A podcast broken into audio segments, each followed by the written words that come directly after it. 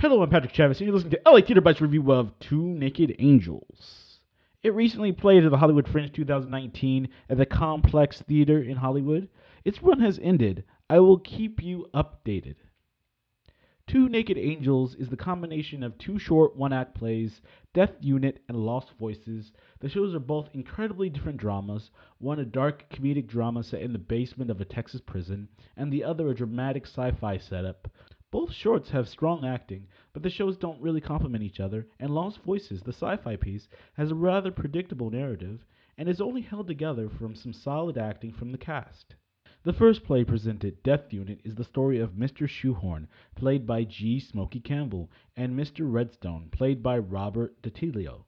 They both work in a prison basement in Texas, and it's their job to transfer dead bodies. Mr. Shoehorn has done this job for a long time and has doubts about Mr. Redhorn. This tension is played out in the play.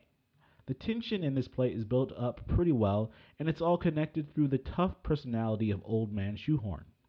Campbell's performance is more than adequate, but the ultimate conclusion is less interesting than the work both DiTillio and Campbell put forward on stage. With all that being said, Death Unit does have some great moments going on. Lost Voices is the story of three women Simone, an African woman, played by Courtney Dominique Comer, an Indian woman, Arathi, played by Basmin Najim, and Helena, a white one, played by Jen McAllister. These women are put on trial, but we aren't told why. In the trial, the women are forced to unveil dark secrets from their past. Why? This play answers that question.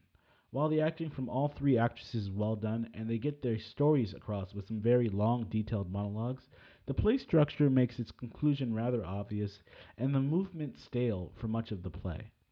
Courtney, Dominique Comer, and Jen McAllister do a fantastic job with the dialogue they are given. If judged separately, both of these plays have some very positive things going on, but because they're put together, I have to judge them together.